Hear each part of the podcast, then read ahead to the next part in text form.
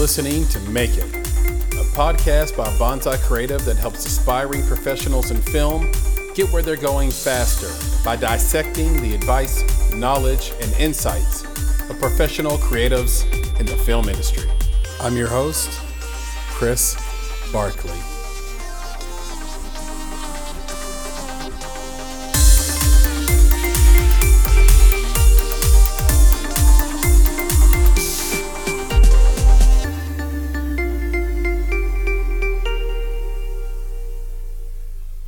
Derek Estlin Purvis, filmmaker.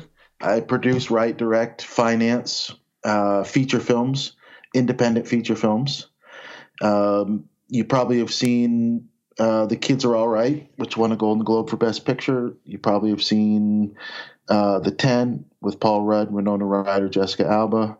One Fast Move or I'm Gone. Directed Parker Posey in The Love Guide, and working on uh, a Davy Crockett feature film that will be set and shot here in East Tennessee. Derek Purvis, welcome to the Make It podcast.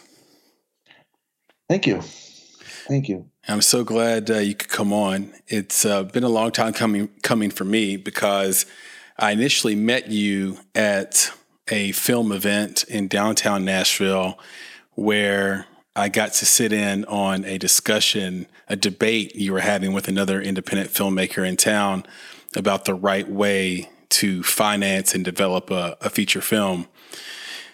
So I'd love to start there, and we'll jump around a little bit in this conversation, but I'd, I would love to start there and just say, what is, in your opinion, the correct way to finance a feature film if you were speaking to, let's say, a first or second time independent filmmaker? Well, I would, I guess I would uh, ask you to be more specific about the question. Um, depends on what the end goal is, I guess. Um, but I, I always start when people ask me sort of a general opinion like that. I sort of start with a simple truth about where we're at uh, in the production world. The bar to entry to making a really high quality piece of content whatever you want to call it, a art or film or movie or you know, uh, is super low. Like the technology literally is on our phones now, you know, and um, and I would say that really get focused on um, being good at the craft of storytelling in the long form space if that's what you're trying to do, and I wouldn't worry as much about uh, you know uh, larger budget stuff if you're getting started. If you've been doing some stuff, then I would tell you that um, you know there are three uh, you know finance instruments that you should know about when making a film. Of course, equity, which means a cash investment. Somebody's investing in the movie, giving you money, expecting a return, and then a piece of the revenue. Um, you have debt, which is structured against um, sales activities and carve outs and other uh, contracts that you can you can create a debt class around.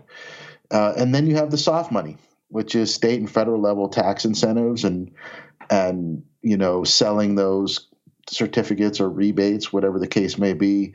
Um, you know the rights to those ahead of time. And so, if you use all three of those finance tools, um, you should be able to uh, get the equity requirement for your movie as close to zero as possible. Um, and and to me, that's you know, and just on the back of a napkin, a sort of spitball of of the three things I would focus on. People tend to to come at film from many different perspectives and trying to serve a lot of you know masters, whether it's the foreign sales company or the domestic distributors, or trying to get talent or agents or sell it to a producer or whatever the things are. Um, and really, at the essence, uh, if you're going to make a movie, you want to understand your production plan, an exact uh, sort of strategy built on actually executing all the shots that you need, and determine a budget based on that, not on what a sort of market perception might be or um, trying to frame your film as a particular type of movie. Um, and so if you if you combine those sort of those things together, you get a really smart, uh, creative way to to execute your film. You you don't let uh, traditional barriers block you because of your own perception, and and find uh, ways to get things done, and and then employ those three tools. You should be in pretty good shape to make content. And you know the real upside about all that is uh, content is in such high demand. You know, mm-hmm. there's there's uh, you know endless streaming platforms and and there's still cable still hanging on and all kinds of ways. And so, I guess uh, if you ask me what's the best way to think about financing a movie, it would be to sit down and first um, get a really great plan, detailed production plan on how you'll execute on all your shots whether that's you know using twenty dollar handmade models and doing forced perspective uh, to you know to do certain things, or if it's um, you know whatever those old school tricks might be to sort of do that. Yeah, and and and forgive me for the lack of specificity on it. I, there's so much to dig in there. I, you you touched on a lot of great points. I think a lot of independent filmmakers try to go out and do the equity piece and forget mm-hmm. about the soft dollar well, they don't forget about it, but it's secondary. It's just like, okay, well, I've already decided I'm going to shoot my film in the city. Whatever the rebate is, is what it is. And uh, they don't think about the debt financing part. That almost never comes up. Um, why? Uh, why would you say the equity piece is, is probably the the the least strong, or, or why should the equity piece be near zero, as you mentioned? Well, then you're allowing really the market to tell you the the perceived value of your film. You're operating on basic business principles that serve every industry in the world. For example, uh, you wouldn't build a skyscraper without having first inked contracts with several anchor tenants for that skyscraper. Mm-hmm. And and it's very similar here. You know, to just go make a movie, raise ten million, make a movie, and then go try to sell it is exactly like building a skyscraper and then walking around trying to fill it. And so, uh, uh, you know, the, the real power is um, by going through the iterations of foreign sales, pitching it to domestic, you're getting a lot of feedback and market information about your film. You may have to adjust your budget up or down based on the feedback from the people who are going to sell it. Yeah, that's brilliant. And I feel like we've been saying that for a very long time. And so just to hear it, you know, sometimes it's the messenger, Derek. Mm-hmm. so, to, so to hear you say it with the success you've had, I think is super valuable, but it, it, it, it stands to reason and it's a, it's a great, great point. Um, when you talked about making sure you can shoot everything, you, you mentioned that a few times. Is that to you how you prove the value and feasibility of your film to let's say, um, uh, the market, if you will? Yeah. In, here's the, the real transformation in in idea to completed project is in the execution of the script during production. You're either going to get it, you know, uh, on a hard drive. In the old days, I would have said you're either going to get it on film or not, but we don't really shoot film anymore uh, you're either going to get the information, the, the the data, the the footage on the hard drive, or you're not. And all of your focus should be as a producer in what do I have to do to put the best clips, the best footage onto a hard drive that I can in post create a long, you know, form film out of. And but um, by doing that, you're serving two things. You're serving the creative because you're you're really digging into the details of making decisions that most producers like to to sort of farm out to line producers. And you know, that relationship is fine and, and a producer might say, well, this is a ten million dollar an eight million dollar movie. And sure, you know, as you're sitting here, the line producer is going to come back with an $8 million budget because that's sort of the indications you gave to that person, he or she. And what you really need to focus on is how am I going to shoot the hockey sequence? Am I going to fill a stadium with extras and, and, get a Steadicam, uh, you know, on a guy on skates and float through this action? Am I gonna get you know a third of the stadium and move them around and shoot it in pieces? How am I actually executing it? And then what are the budgetary ramifications? And you can understand how to problem solve from there. You know, might be cheaper to get uh, 300 people six different T-shirts than it is to get you know uh, 1,200 people. So um, things like that, I guess, is my point. Is if you really know the production plan, then the budget is startlingly obvious. Um, and you can make real adjustments. So you can then go to a foreign sales company or to a domestic distributor, and they can tell you what know the the the value of the film may be, and if you have to adjust it down, you have a really good sense of well, where can I do that? Right. And right. and and put your film in a position to react to the to that market information and become successful. That's wonderful.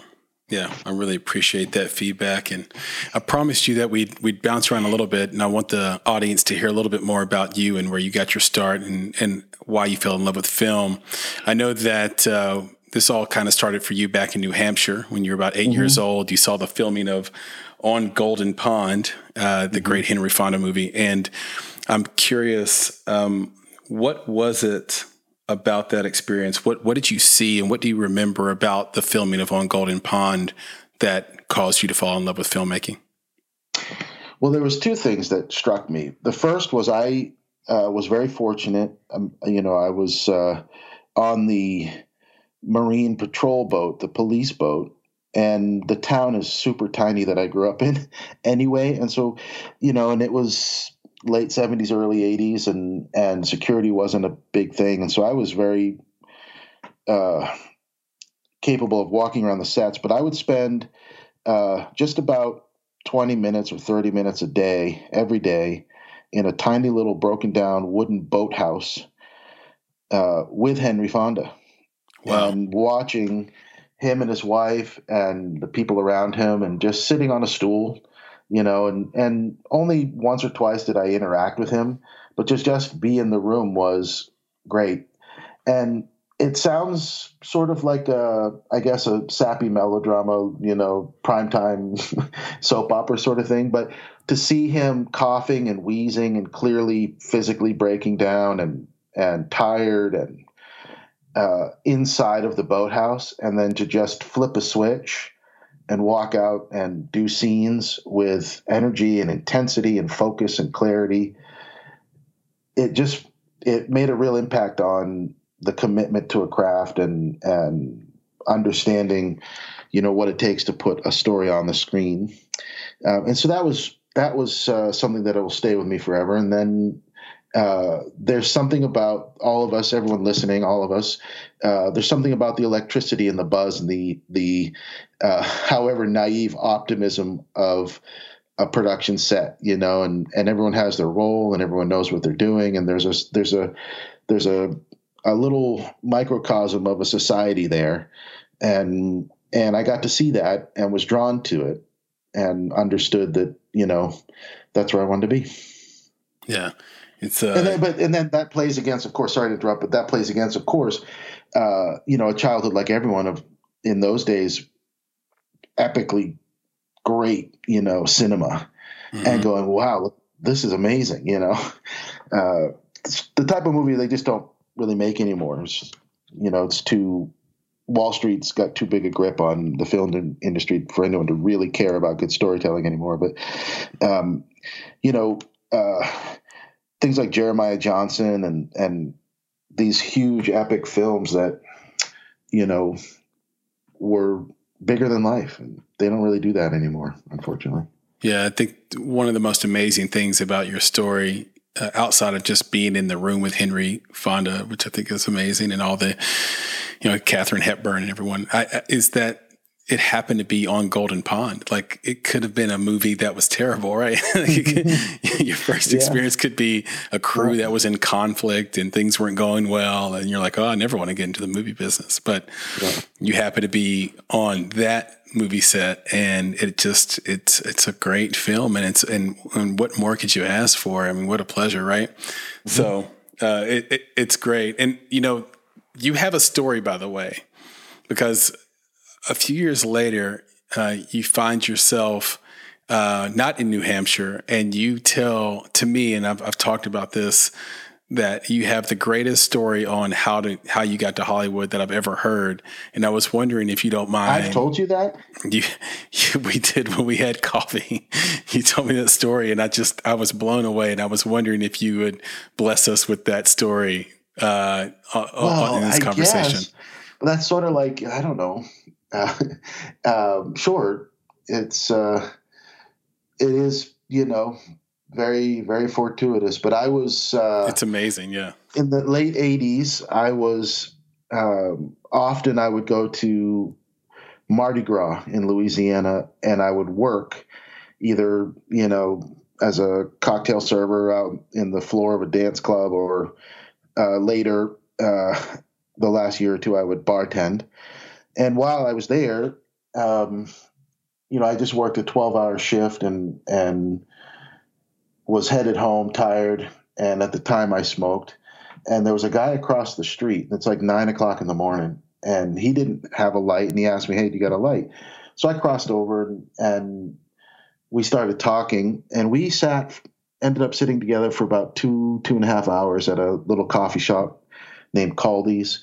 Uh, you know, people are playing speed chess in the background, and poets are arguing about the, you know, the fate of humanity, and and we're talking about my big dreams of writing and directing. And I went on and on about all the stuff I was going to make someday. And he never once really said you know what he did and but had a he was very interested and and then you know being young and uh, equally as dumb then as I am now. Uh, just didn't think twice of it. And when he left he handed me his business card and said if you're ever looking for work give me a call and a couple weeks later, I was doing laundry and I came across the card again. And for the first time, I really looked at it, and it was senior vice president in charge of production at Paramount Pictures, like the third guy on the rung. You know, it was like Sumner, the president, and then him in charge of all of production. And so, it's amazing. Uh, through through um, even more miraculous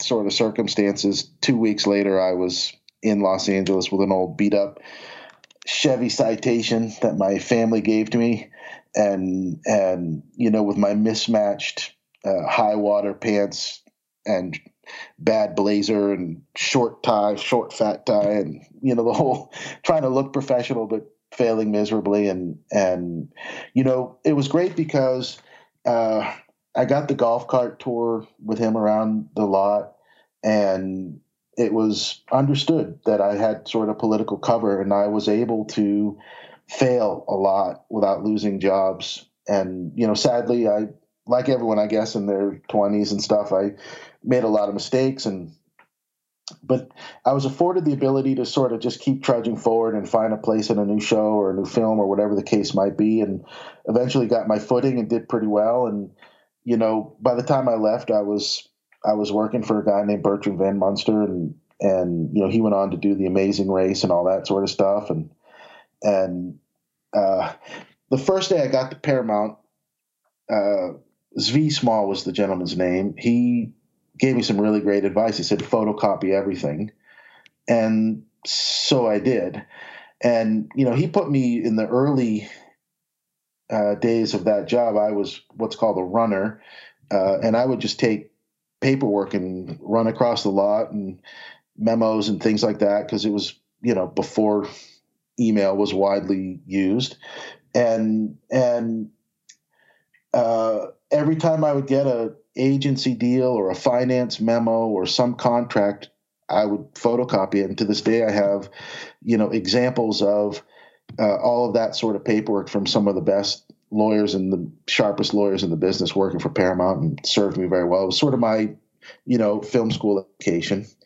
Uh, but I focused a lot on the production side because, you know, I, I like everybody, you know, uh, had the ideas of directing and all that sort of stuff. And, and, um, you know, I, I would go in, in those days, I would drive over into the valley after work and I would just leave my Paramount credentials hanging out, and I would just walk into random movie sets and little small studios and and, and just watch the production and learn. And I would, there were times I would walk up to the director and just start asking questions, you know, on these small little million dollar, you know, Michael Dudikoff movies and stuff like that that sold overseas mostly, mm-hmm. um, that kind of stuff. And but it was great. It was a real education, and and because of that, you know, uh, I didn't have a lot of personal success in those days beyond just working for Paramount, but um, man, I, I went to school on the industry from the inside of a studio, and and those principles are what guide me to this day. You know,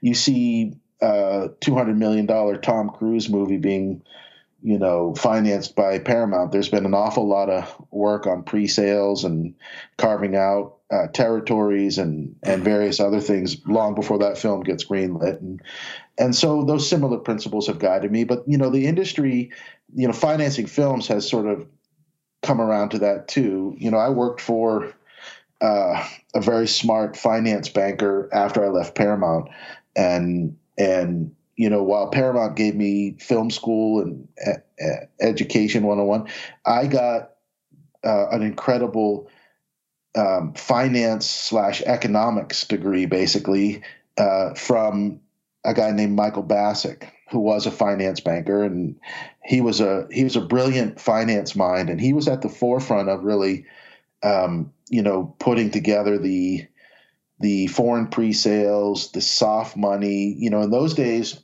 uh, you could rely on the federal uh, tax incentive as well, mm-hmm. and and and you know, I got to learn all that from him. So I was very, very blessed.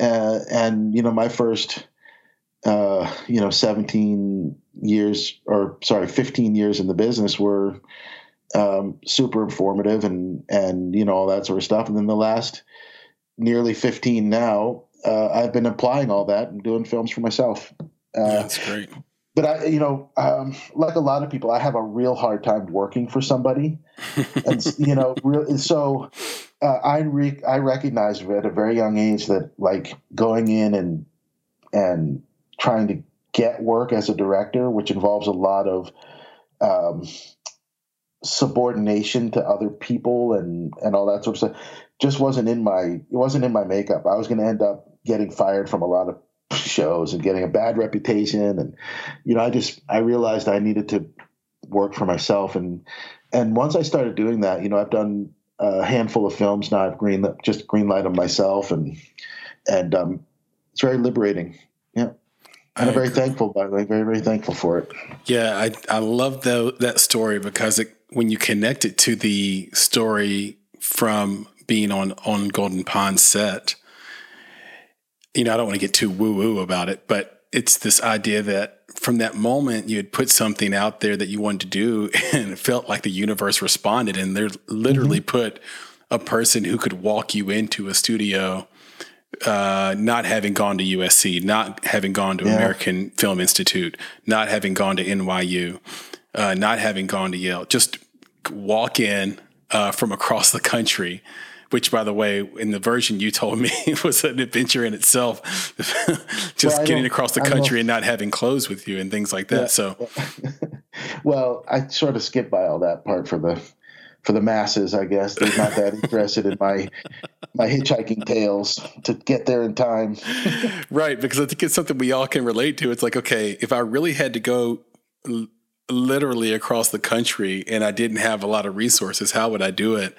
And it reminds me of a friend of the podcast, Rashid Stevens, who uh, left from Atlanta to LA to uh, pursue his dreams of being a stand up comedian and a, a, a comedic actor. And he got all the way to New Mexico and realized he left his wallet. no way. At home. And he ended up homeless in LA for like the first two or three months of his stay there. He just lived in his car, and he used to always joke that when you're homeless, you you look for women differently, and when you're homeless, the first thing you check is their teeth. uh-huh. Uh-huh. you're not you're not looking at any other body parts. It's like okay, mm-hmm. clean teeth. They're they're brushing. They use Crest. Great, let's talk. But mm-hmm. um, but he landed on his feet. So I think that's always a good story. Like your story and his story, they're they're both these great stories of hey, chasing your dream might hurt in the in the short term, but at the end of the day, we all figure it out. For the most part, we seem to figure it out. He figured it out. You got there. Uh, you found a way to get there. You figured it out. And uh, the main component to, I think, also both stories is not just drive, but also your willingness to listen mm. and to take advice from other people. Mm-hmm. I know you mentioned a few names uh, just in that story, but I'm curious who was your mentor at Paramount? And did you have a mentor at Paramount? You know, um, it's an interesting question. As much as I respect V Small, but he was a very busy guy, you know, and and our interactions were very minimal once I started, and I sort of, you know, forged my way ahead on grit and moxie and baloney and that sort of stuff. And um, I, I, wouldn't say that there was any one person at Paramount, unfortunately, that was a mentor. Um, the experience, I guess, in itself provided a lot of that. Um, mentorship is actually something I've been getting into lately and realizing now that um, it's one of the big things that's been missing from my first half of my career.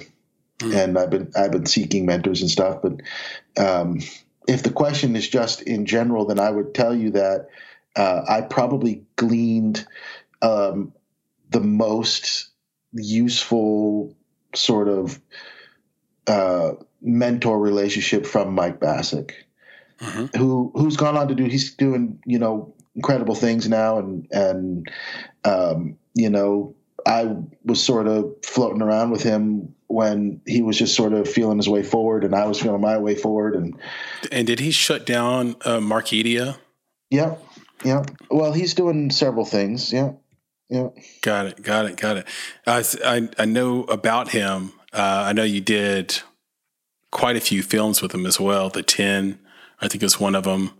Um, all before 2010, and it's it be it's I, I think for this audience, you know, sort of understanding how important it is to have someone as a mentor.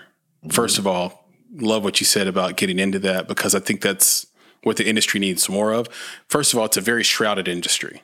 So it's very hard to chase the accounting. It's very hard to chase and understand what the rules are and who's making things happen and not. But it but even more so, when you have that mentor, you have somebody who can teach you a very, very specific thing. Um, and I think that's missing. So I, I, love that you're getting into that. Mm-hmm. And I think the interesting thing about Mike Bacsik is that he taught you the money part of it.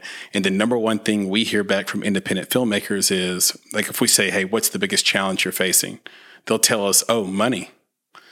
So, so I think that was that, that's a great mentor to have is somebody who could talk to you and help you understand the money because it's it, te- it, it seems to be and tends to be the number one roadblock for independent filmmakers right now. Well, yeah, yeah. He taught me about money, uh, but he also, I think, I think bigger than just the money part was watching him uh, building the structure, the, the finance structure of a project in a way that was advantageous for the producers, the distributors, and whatever investors were in there. Mm-hmm. And building this, like this, he was really instrumental in teaching, I think, uh, probably a big chunk of the industry how that's possible. You know, they're traditionally viewed as competing forces. Distributors want this, producers want this, the money guys want this, and you have the and it still goes on today.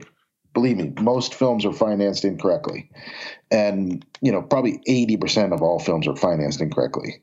Wow. And and so um, you know, but but I think more than just you know the the money, but like how to make the structure work, and then this is I don't know how this will play with like the you know the Uber creative directors who are convinced that you know they're going to make life altering great film creative stuff. But um, he sort of put into perspective for me uh, a very simple truth which is um, what makes a great film is not necessarily what critics might say you know mm-hmm. um, i think you know, I would use a, a parallel story and say uh, that the Sistine Chapel is probably the most viewed piece of art on the planet. Mm-hmm. I don't know if it is or isn't, but it's among them. Uh, and he died broke, you know. But the number of people who have seen it is in, enormous. And to me, I think the barom- like the gauge of a really great film isn't necessarily, you know, that everyone thinks Raging Bull has some sort of, you know, secret uh, to it that makes you know everyone think it's great. But um, I think I think a film which I don't even enjoy, but you know, a film like uh, Forrest Gump that has such a huge and broad audience and so many people have seen it probably could be easily set you know stated as is a better film than than Raging Bull. And I know a lot of the creative you know intellectuals will turn their nose up to me. And I don't mean to dismiss Raging Bull by any means, but I think if you're fair and honest with what is the actual accounting that you would say that piece of art was successful, and I would think it is how many people enjoyed it. Yeah. Not not how many critics put it on a top 100 list. Right, and it's it's, it's you know. there's a lot of uh, interesting talk about that going on right now with the digital distribution market, where you know if your film is good enough to make it into the theaters, even on a small, let's say, limited run, you know, you're going to at least garner, you know, between twelve and eighteen dollars a ticket nationwide, depending on what market your film plays in.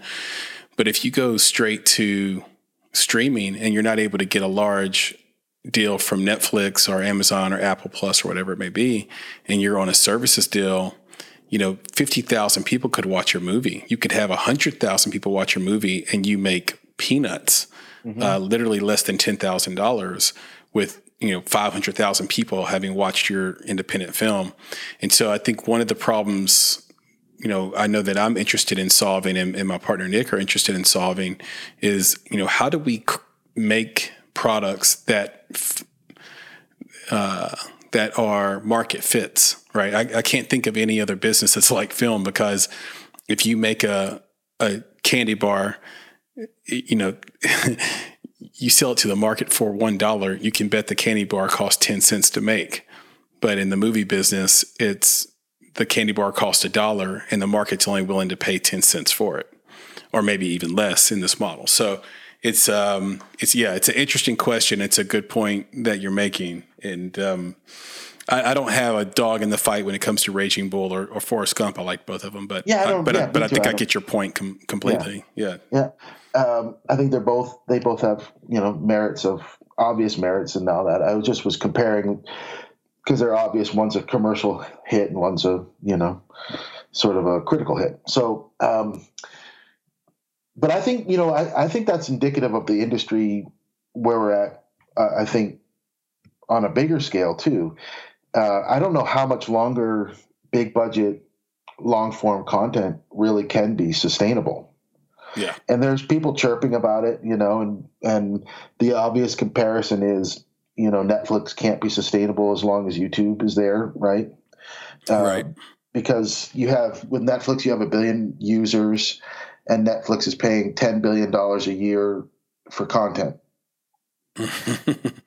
and for YouTube, right YouTube has 10 billion i'm just making up a number i don't know how many but most of the globe right and and they're paying zero for content like literally zero right and you see the drastic difference in viewership like the hours consumed of youtube and platforms like that compared to netflix it's like it's not even it's not even remotely close and so regardless of the distribution medium, whether it's digital stream, all that stuff, I think is is secondary to the truth. What is the consumption habit? I think I think we're ultimately, and I'm not say, saying we're seeing the end of film because I think there'll always be a place for that, but I I do think that um, what we think of a traditional film is probably going to change, and that we'll see a lot more, you know, less than an hour episode. I think that's kind of why the binge watching sort of habits are prevailing. I think feature film has to move in that direction and just either be that or not, um, which is perfectly fine for me. You know, uh, the idea of a two hour film was actually driven out of financial, you know, sort of pursuits. And film has, uh, for most of its life, like commercial film in America was like one hour films. Mm.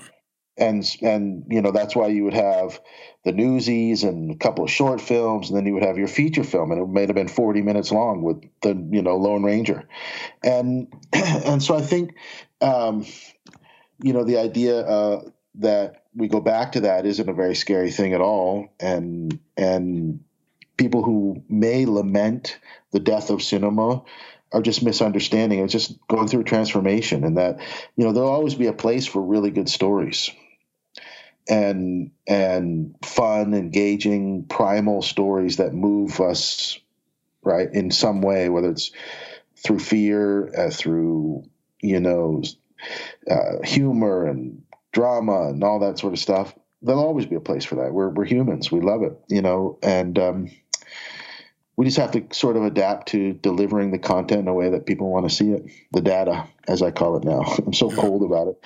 It's what it is. It's that's it the is, it's that's data. the that's the place we're going into. I just yeah. read a story about Oculus now forcing you to log into your Facebook account to use it. I mean, the only person that likes the game is the gamer. Everyone else what needs the data. Oculus? It's uh, for virtual reality gameplay. Mm-hmm. So it's just this idea that you know, you want to be alone in your house so you can play video, virtual reality video games, but that doesn't serve any business purpose to Facebook, who owns it. So mm-hmm. um, they're gonna they're gonna grab that data from you. Um, you uh, at the very beginning of this conversation mentioned that you are a producer, a director, and a writer, and that is certainly the case. Um, how do you decide which role to play in a given project? Uh, you know, you have, I well, think, about 5 I, things in the pipeline right now. How do you know whether it's right for you to be the writer, right for you yeah. to be the director, right for you to be the financier or the producer? I don't. I Which don't do know. you enjoy the most, by the way? Okay, well, now we're into now. There's something I can talk for hours.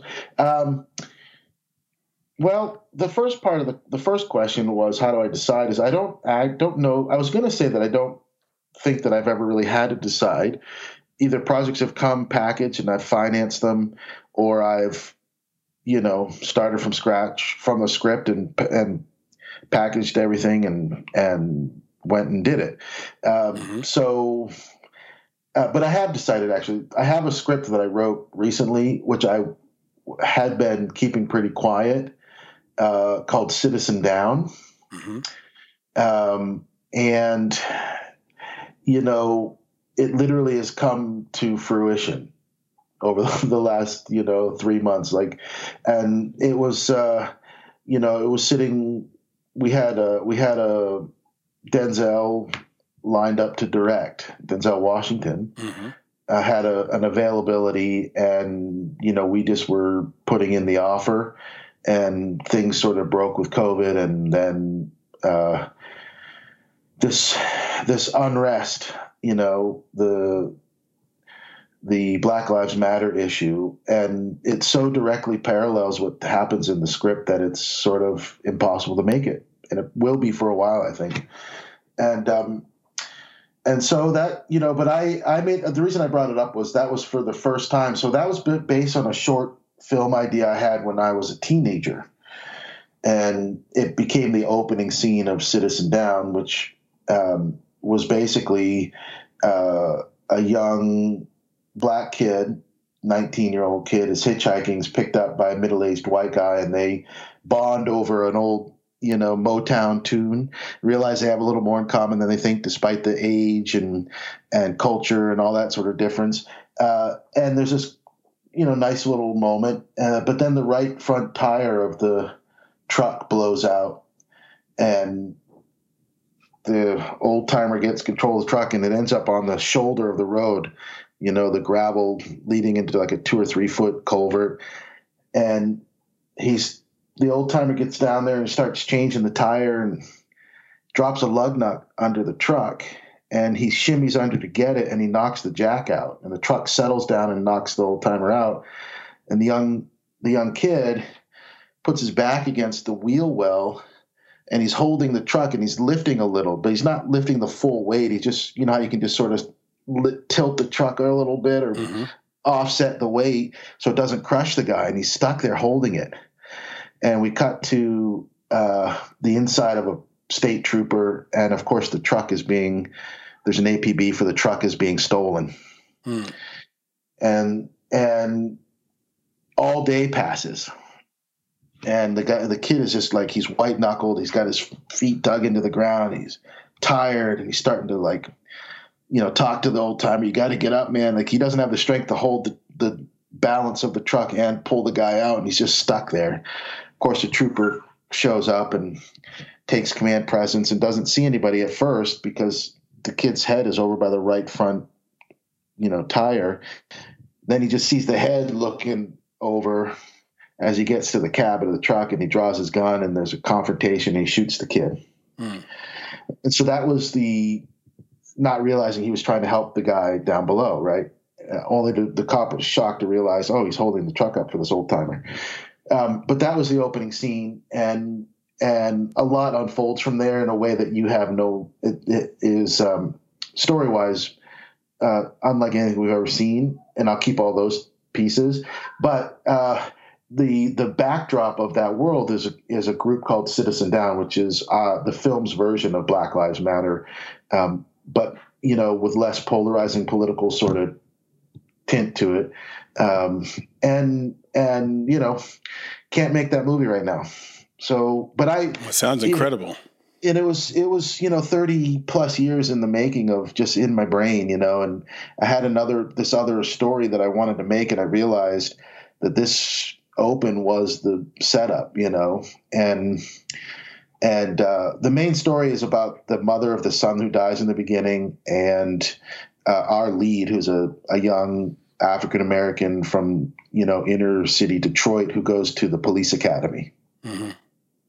Yeah, and and uh, but I knew that I could not direct that. You know, even though it was a story I wrote um, and has been in my mind for that long, uh, I just I don't think that uh, it would have been taken as seriously. Number one, number two, I think that the story is sort of incomplete.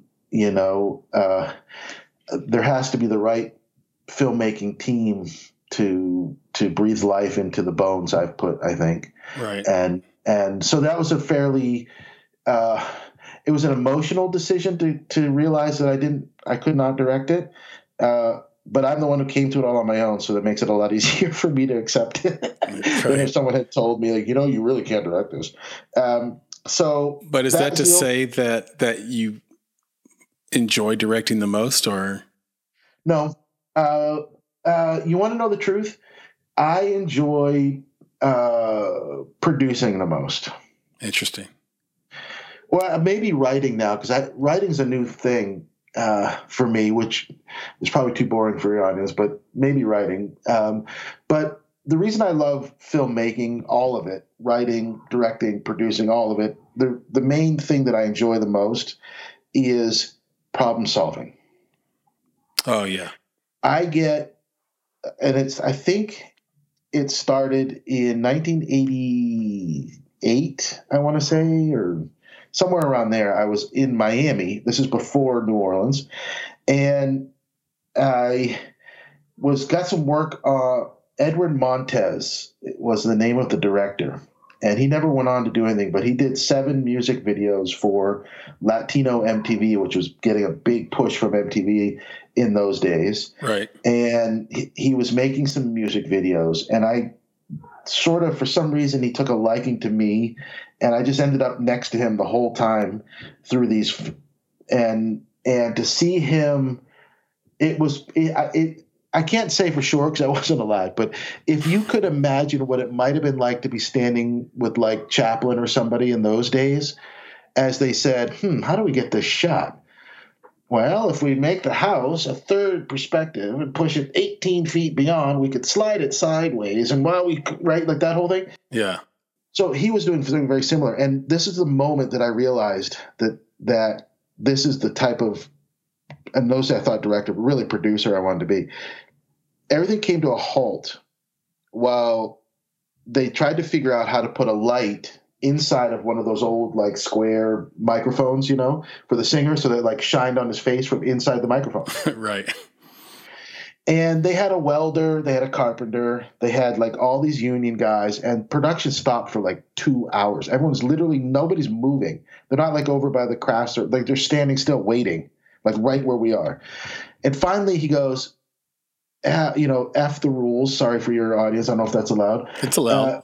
Uh, F the rules. And he throws his you know with a clipboard down. He goes over and by himself he just rips a big thing of gaff tape, and he he he gaff tapes a tiny little light and a cord all the way up inside the mic and just puts it on the outside and just says, "We'll shoot around it. We won't even see the mic, the light on the mic." And walked away. And the whole thing was solved in like three minutes. He got this great shot. And and when I realized that uh, that that whatever you can imagine is possible as long as you get what you're trying to go for. It doesn't matter if it's like, and it reminds me, and I use this story now a lot, and I might have told you this story, but I'll share with the audience because most of them will know. But a reminder uh, that there's this great parallel to this, which is NASA spent millions and millions and millions of dollars researching how to get a pen to work in space in zero gravity, mm-hmm. so they could send you know get take notes and all thing, and and became very frustrated. The do you know what the the Russians did? what did they do? They sent a fifty nine cent pencil into space. and took notes with that, right? So the point is that a lot of this is why I, I this is why I emphasize uh, so hard to get your production plan and get it figured out because the budget you think you have may not be the budget you need. You right. know, you might find a bunch of 59 cent pencils that you can make do with. Uh, there's another classic story. Well, I don't even know it's a classic story, but something I tell all the time. J.J. Um, Abrams did the reboot of Star Trek. Mm-hmm.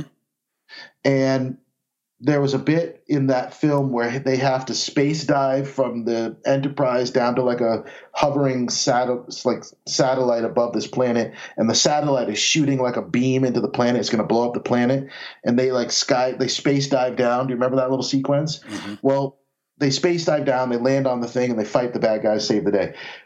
But they went to shoot that and th- keep in mind, this is like a hundred and fifty million dollar budget. It would have been super easy to do a whole. There's I can think of five really expensive ways to make that shot really beautiful, like the close up of the the guys skydiving down, space diving down. Right? You know how they got the close up? Huh. They went into Big Blue, which is a parking lot uh, at Paramount. They put a ten by ten mirror on the ground. They had the actor in in costume stand on the mirror and put their hands up to the sky and look up to the sky as though they're skydiving up. and they put the camera at a bird's eye view and they shot it. And there's the blue sky in the mirror, and the, and they blew some wind on them, and they acted like they were skydiving, but they were standing on a parking lot looking up in the sky. It's probably took yeah, probably took like four hours to get all the little isolated close up face shots, you know, with the cloud reflections and stuff. Done. Yeah. I love it.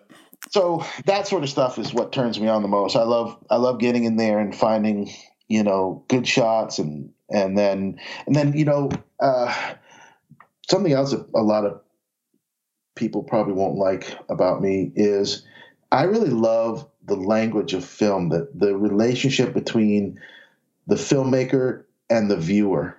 Hmm.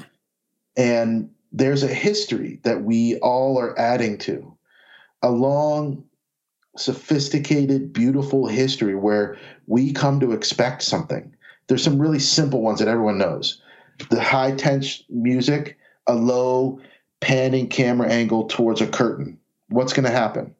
Something's going to jump out from behind the curtain or some right. it's going to be some like jump scare right? Yes. that's a jump scare. Okay. Mm-hmm.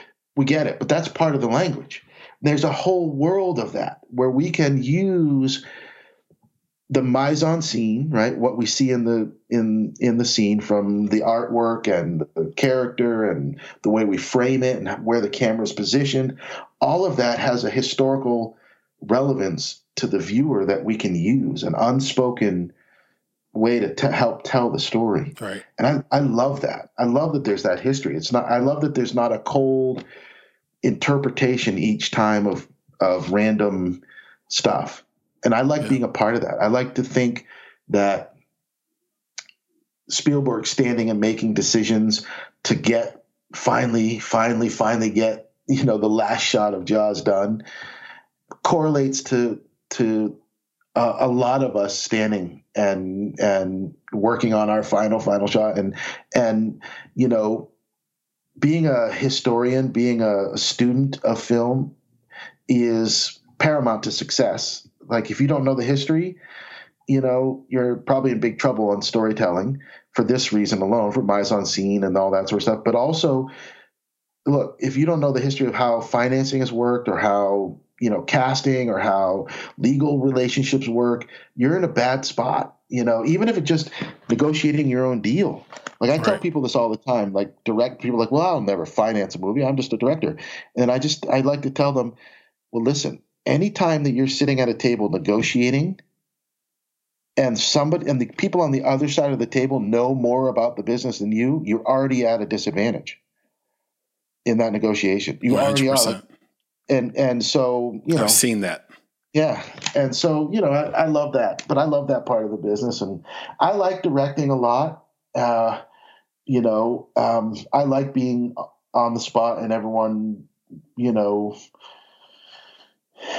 uh, buying into a vision and and getting that you know, hopefully getting the leadership to get that team moving in the right direction and get all the stuff we need and to have the to bring the vision and to be the one to get to decide that is very rewarding creatively. Right. A um, director's um, a problem solver as well.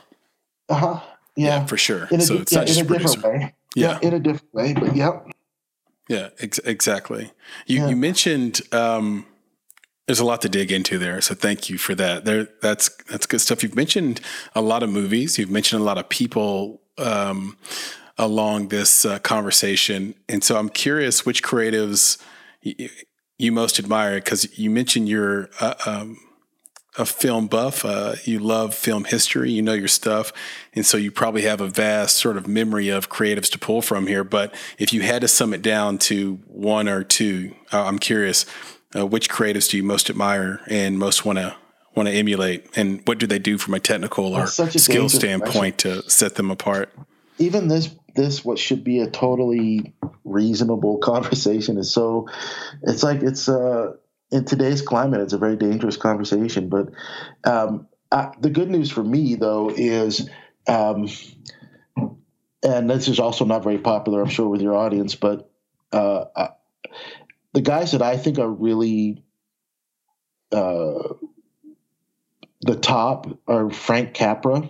Mm-hmm. You know, um, we continue to uh, we still to this day all form films are informed by um, some of the thing the stuff the ground that he laid you know uh, some of the story mechanics and and you know that sort of stuff are still used to this day and, and are such a huge part of that language I was talking about. Um, and, you know, I guess a polarizing one is I'm not a huge fan of his later stuff, but, you know, you, the, you couldn't probably name for me anyway, for my 10 bucks a pop, but you probably couldn't name a better, you know, first seven film sort of run than Oliver Stone. Mm-hmm. Um, a got a new story. book out. Yeah, you know, I, have sort of uh, not been super enthralled with a lot of his stuff in the second half. You know, he's gotten into a lot of his personal ideology stuff, which is great, you know, for everyone to do. But um, aren't these great titans of, you know, story film? You know, but um, but uh, you know, I, you know, Spielberg, you can't go wrong. He's mm-hmm. a great story, great storyteller. Uh, I'm pretty pretty straightforward, pretty easy. I don't have any like super secret, you know, turn to the century Russian auteurs. to, you know what I mean? Like I, that's I like all that stuff. Um, I enjoy films like that. I just it's not who I am, and I, I'm sort of I want to be a common man sort of filmmaker that you know makes stuff we can all. Actually, today, like right now, like my my shift in my career is very family friendly, but I, I think of it less like family friendly and more. I want to make a movie that like an 11 year old boy and his dad could sit down and watch together and really like and enjoy. Yeah. And there's a market for that. And I think there's not enough of that, probably, especially yeah. dad yeah. and son. Yeah.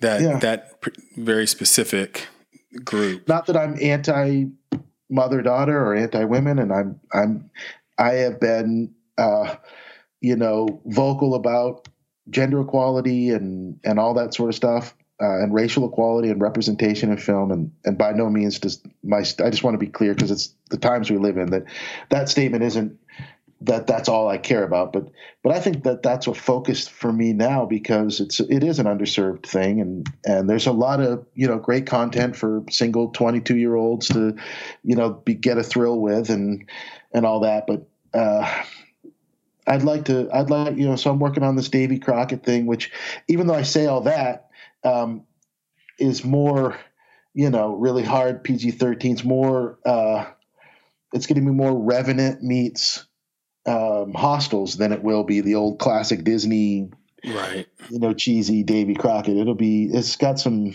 some darkness to it, but all in all, it's PG 13 and, and reinforces good human values for everybody, regardless of all of our identities, you know. I love and, it. And stuff that we can all just say, let's just be cool. You know, let's be cool with each other. I enjoy it. You know, we have listeners of this podcast in Germany, in the UK, in Australia, in India, uh, South America, Canada, uh, of course, the US, but all over the world. And, and I know that uh, you're an international traveler. I know you went to Latvia last year. I'm curious, how is the independent film or film community different let's say in Europe or overseas than than here? If if you have any clue to that. Yeah, well, sure. uh, it's different in one very simple way. Um, all the films that are uh, well, let me let me take a side step first. Um, you mentioned earlier that like an independent film has a hard time making a dollar. You know, mm-hmm. um, I would, I, without identifying any particular film, I would probably first say, um, were they good films? Were the, were people really wanting to watch them? You know, I think a lot of movies get made, um, and you know, uh, but that aside, um, unlike here, there really is there is no uh, independent market um, in most. Like take Europe for example. Mm-hmm. Um, Europe is is in film a very uh, exclude. It's it's sort of forty years behind America in this sense that it's still a very exclusive, closed group of people that influence not just the money because money's money. You know, there's a lot of money in the world, um, but influence uh, the jobs that get recognition, that get sort of pushed, that get uh, greenlit, that get made, and then get seen. It's a very closed, controlled uh, market still. In America, there's you know, look, I could make a, uh, and I've done this. The you know, uh, you can make a micro budget movie and do real well for yourself and find your own audience in America. Like, like that's the beauty that is getting lost, I think, in the current discussions across America. Is if you've got a good movie, people are going to find it. People are mm-hmm. going to find it. People are going to find it. Like I've seen, uh, you know, everyone from Spielberg and Tom Hanks all the way down to my next door neighbor acknowledging one simple truth. You can spend all the money you want marketing a movie. You can spend uh, $300 million marketing John Carter, which they did, and nobody will go see it. Mm. But word of mouth has and will always be the number one marketing form for a movie. Right. And nobody has ever come to like a job like no number one marketing form uh, form for anything. Just about because because I, I've always said this, Derek. If if you're gonna if I tell you something about a woman, or or let's reverse it. Let's say one woman tells another woman something about you that's negative no matter how much she wants to, to talk to you, she might not, uh, just based on that word of mouth that you. Sure. Yeah, there's a lot of things that are definitely Yeah, word of mouth is super powerful. Yeah, um, I like to use a, a different analogy. I say, you know, uh, when was the last time you went into work, hung around the water cooler, and told someone about a movie you didn't like? Mm-hmm maybe never, you know, but well, they do that. They did that with cats. well, it, but that was because it was funny to and, just rank. And then it becomes a thing. It becomes, you're right. It becomes funny to tell tell people how bad it is. Which is which which. Let's be honest. That was probably good for cats. Probably probably saved them some money for right, sure. Right. They people uh, had to watch it to confirm. Oh, it really is as bad as so and so says. Yeah, and so the word I guess uh, that's one big difference is that the market is very closed still. There's no, you know, um, if you don't, for example, if you don't get like a, a good premiere exhibition location mm-hmm. in as a French film, you're probably not going to do very well. Here, it doesn't matter as much, but you have to have the right theater with the right people attending and the right press, and the, you know what I mean. Right. And and so though that's a big difference. The other big difference is. Um, there's not the there there's a thankfully still, and each new generation seems to be eroding this, but there's a sense of of um, capability and self sufficiency still in America, where you know what, I'm I live in America, I can just go do it. Like let me just do it. And I'll make someone go buy. It. I'll like I'll make a good movie. I'll get my iPhone. Like they're making some. Like I know it sounds ridiculous, but they're making some incredible stuff on the iPhone 4 Max 11 or whatever it is, 10 or 11. 11, 11 Pro. Yeah. yeah it's crazy. It's a four, I have one. It's a 4K camera, you know, and obviously the lensing and all that sort of stuff is a is um, inhibits traditional sort of decisions, but you've got a tool that's magnificent and and use the tool. Uh, I forget who made it, but I recently saw, I think Apple did a promo for the Max 11 it called vertical filmmaking or something, and it was mm-hmm. a. I saw that. A, yeah, it was a prominent director. I forget the kid's name. I think he won an Oscar for short movies or something, and he did this fantastic uh, short film that went through the all the eh, major eras in in Hollywood history, and with the artwork and you know production design and with the camera and all that sort of stuff, sort of replicated the time period and all the way up to modern times. And it was beautiful. It was really well made. It was super beautiful. And there were some shots in there that aesthetically i was like oh my goodness. We could have never gotten this on a traditional format like like you would have never gotten the feel of this shot like there was a he did this great shot framed at a doorway mm-hmm. and you just wouldn't get the same you it would still no matter how you tried to cut it it would feel compressed right the aesthetic wouldn't be the same this uh, just felt sure. like tall and long and like it was perfect. It was a great shot. And I thought to myself, that sort of was like, you know what? Maybe there's some new parts of that language of film. There's some new words here, you know? There's some new tools. There's some new visuals that we can use. And I just think, I think it's a super exciting time, a lot in the way that you're seeing Grammy artists just record in their, you know, bathroom with their little laptop, you know, iMac or whatever it is. Mm-hmm. and and film is a very similar place now, where if you just if you have some talent, you have a good story that people want to see. Like that's always going to be the key. Is it a good story? Yep. no, because you can you can like what's this thing? Uh, I already I can even already tell, but the one with Shia LaBeouf, it's in theaters now, mm-hmm. and people were giving him flack. It was called the Tax Collector. Mm-hmm if there's ever a movie that's just sort of going through the motions, it's not going to have any heart. You can just tell looking at it. It's like, really? It's like you didn't even try to be Guy Ritchie. You weren't even that interesting to try to, to like aspire to that. You were still just, do you know what I mean? It was yeah. like, yeah. it's like, really?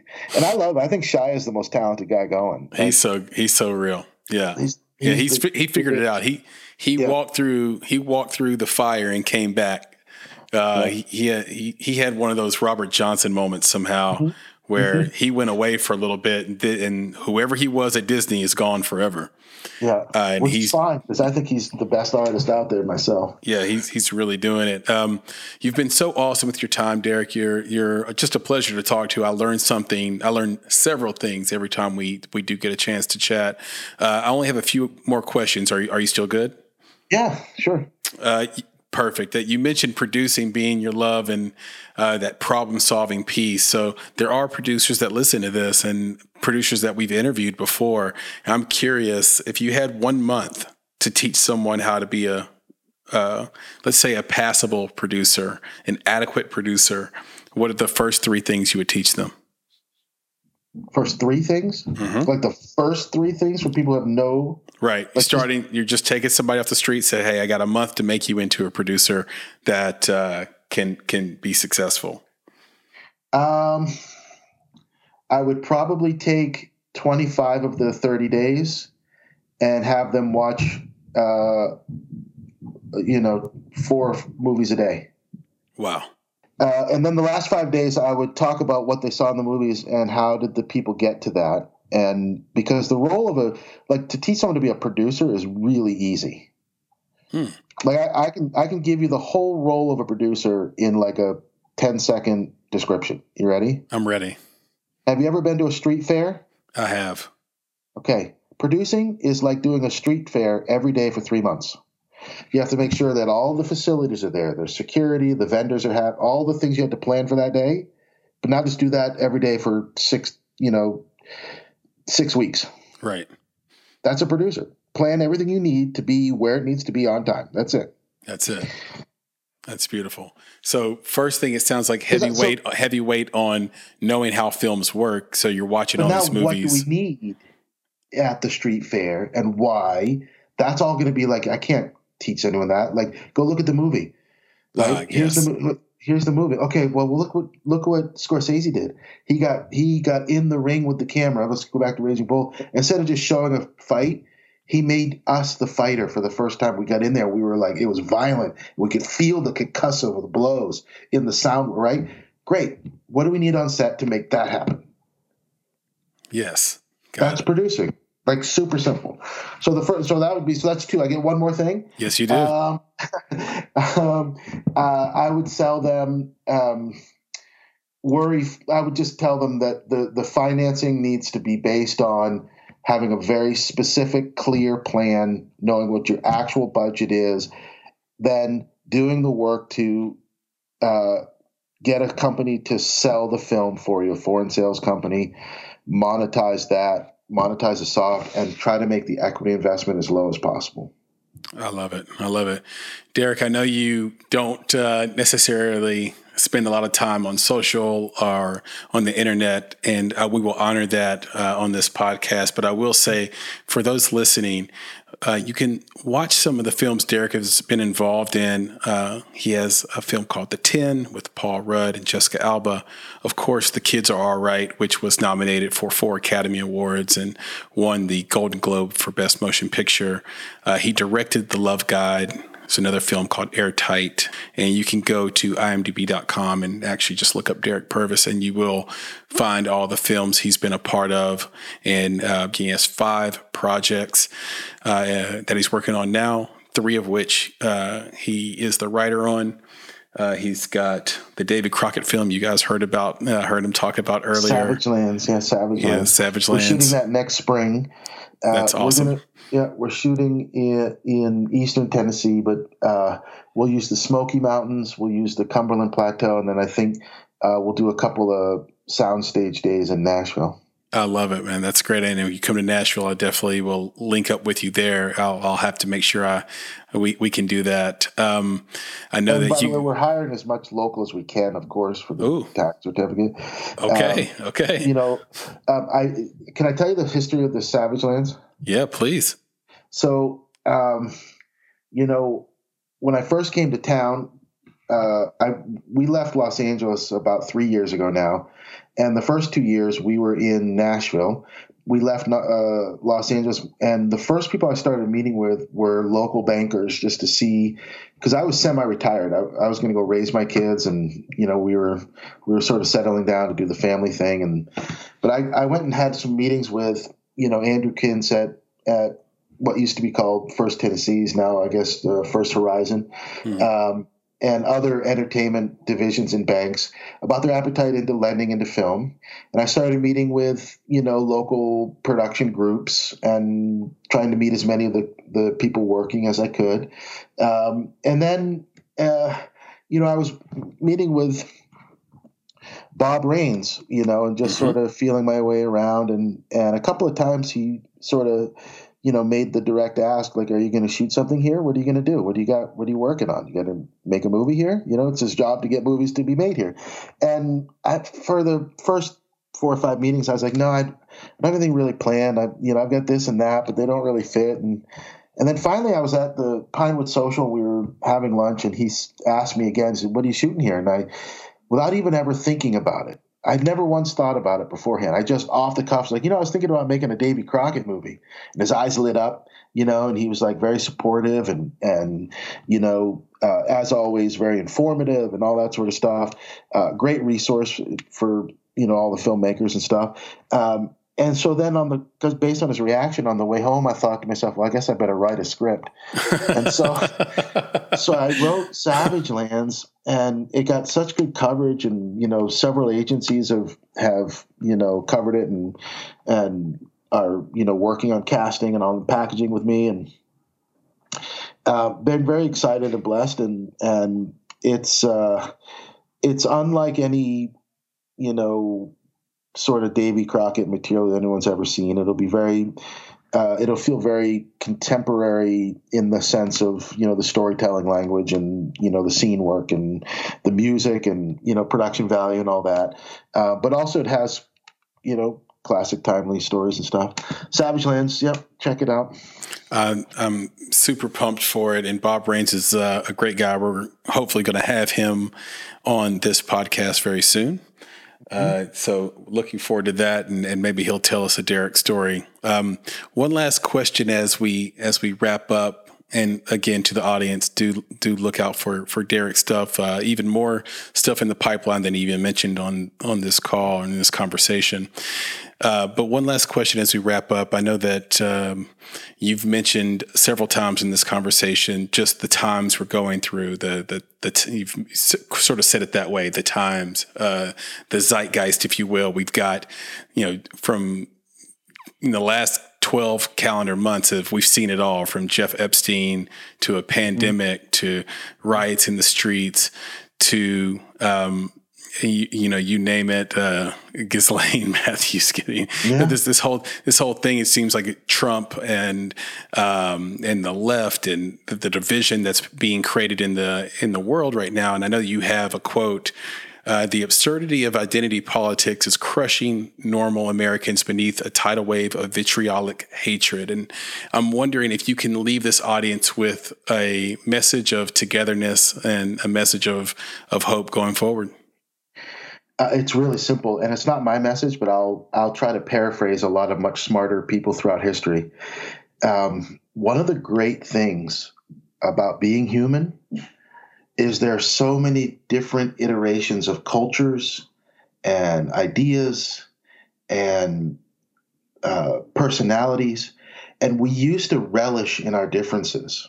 We used to love that that there were people who danced differently or that that people who made food differently. And we would scour the world trying to taste everyone's food and dance everyone's dance. And we don't do that anymore. It's been totally reversed by whatever force i don't know i really i shun to to publicly talk about this outside of the 12 people i'm connected to on facebook you know but um, i just i think it's super important is there isn't one that's right or wrong or better or worse. It's not left versus right. There's this absence of acknowledging the beauty and all the differences in the world. And I wish that we would refocus and emphasize on that. Um, that is one part. If you're talking about, you know, uh, politics and what unifies us and all that, then then I would tell you that um, this country is in exactly the same place as the moment the founders started talking about what they were going to do to form a country. Literally, like this is like history has been drastically underserved in our education system. But the truth is, like John Adams and Thomas Jefferson were talking about left versus right ideology while they were deciding what to put in the Constitution. Wow.